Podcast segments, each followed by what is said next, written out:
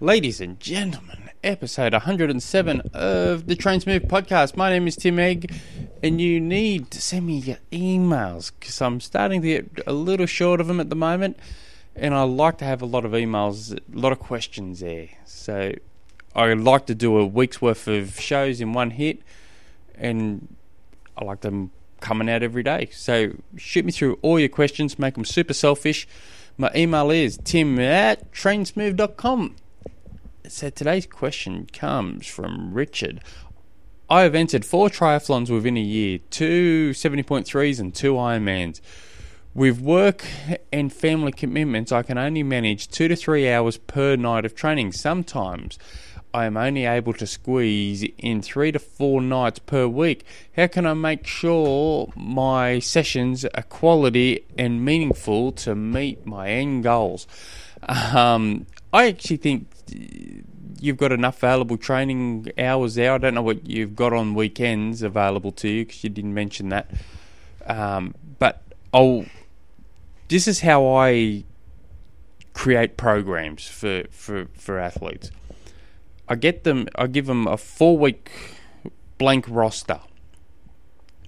In each box, they need they have AM and PM.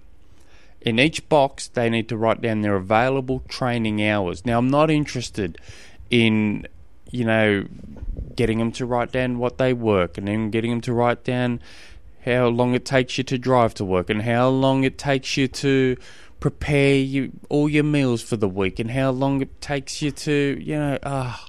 I'm just wasting everyone's time. People know what times they've got to be available to train for, what times that they can train. They know right, on Monday I'm available from 3 o'clock till 4 o'clock. Tuesday is completely out of the questions because I've got to rush the kids all over. Wednesday, on the other hand, I can train between 5 a.m. and 7 a.m. and again at 8, 8 p.m. and 9 p.m. You know, we generally have all these times in our heads anyway, so I get them to write down every single available training hours within the four week training blocks. Now you may not be able, you may not use them all because it wouldn't make sense to use them all but you have a, what you're seeing is a blank piece of paper, so to speak, a, a whiteboard of what's possible. And then from there, I also I also ask them to pencil in for me. Is there any anchored sessions? So every Monday they might want to swim with the the squads or with the masters group. That that's all very good. We'll pencil that in. I'd, ideally, I'd like to know what they do in that session. Are they work? Do they Mondays? They generally focus on threshold or whatever because that makes planning the rest of the session throughout the week a lot easier. So, so they pencil all that in. So you pencil whatever anchored sessions you're in, whether you you know might be Saturday morning. I like to do a big coffee shop ride with some mates or whatever. Pencil everything in and then from there you can start working out. Right on Tuesday, I could. It, I could. I, it would be nice to add a speed session in, but because work's killing me that day, that's just going to add too much stress. So I'm going to make it that aerobic. So you can start creating a pattern, and your goal within creating this program is to have it balanced. Putting, let's say, uh, Thursday you've got going to have a double run day. Well, having two speed sessions on the same day makes absolutely no sense. But you can start looking at it as a whole four week training block. I like four week training blocks. Um, it can change. Often it does change as, you keep going, but you're getting a greater picture for what you're trying to achieve.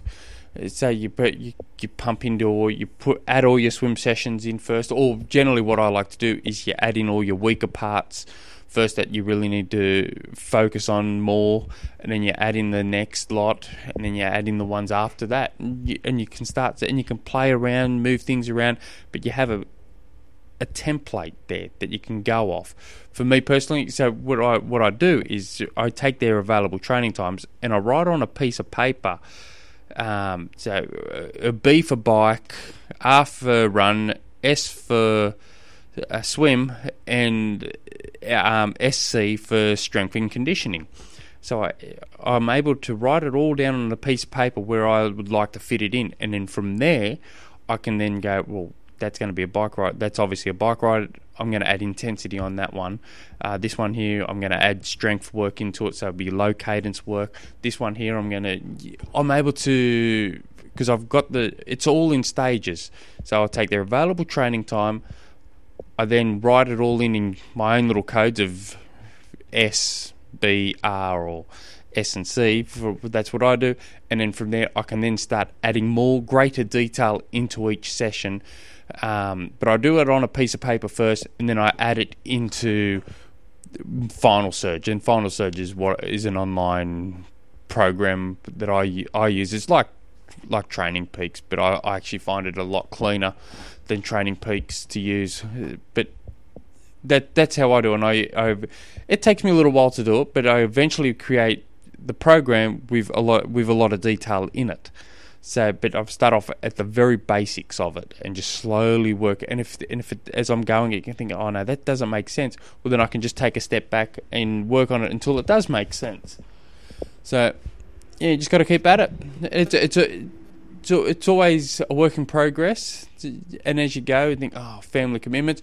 One thing else I do is I never add a rest well for a lot most athletes I'd never add a, ra- a rest day into it because I let life circumstances dictate uh, or the athlete's body dictate when they need to have a rest day so um, and if you if that's not going to work for it doesn't work for all um, one athlete I deliberately pencil in a, a rest day I've got two other athletes that pencil in their own rest days because it works in if you do, if you're one that you want to have a, a, a particular rest day within that each week, I'd do it towards the end of the week because if life circumstances jumps in on the first part of a week, you can then can and and you're forced to take time off. You can then cancel that rest day coming up because you've already rested on those other days, and you can fit something in that makes sense.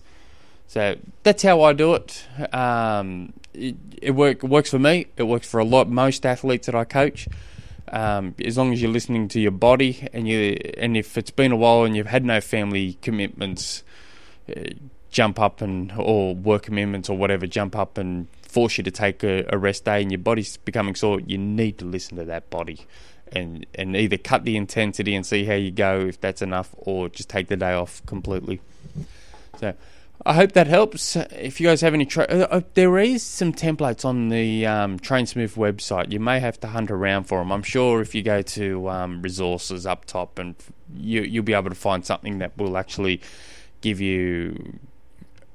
There's a, there'd have to be a few different templates. I'm sure I've written them on there on the website somewhere. So have a look at that.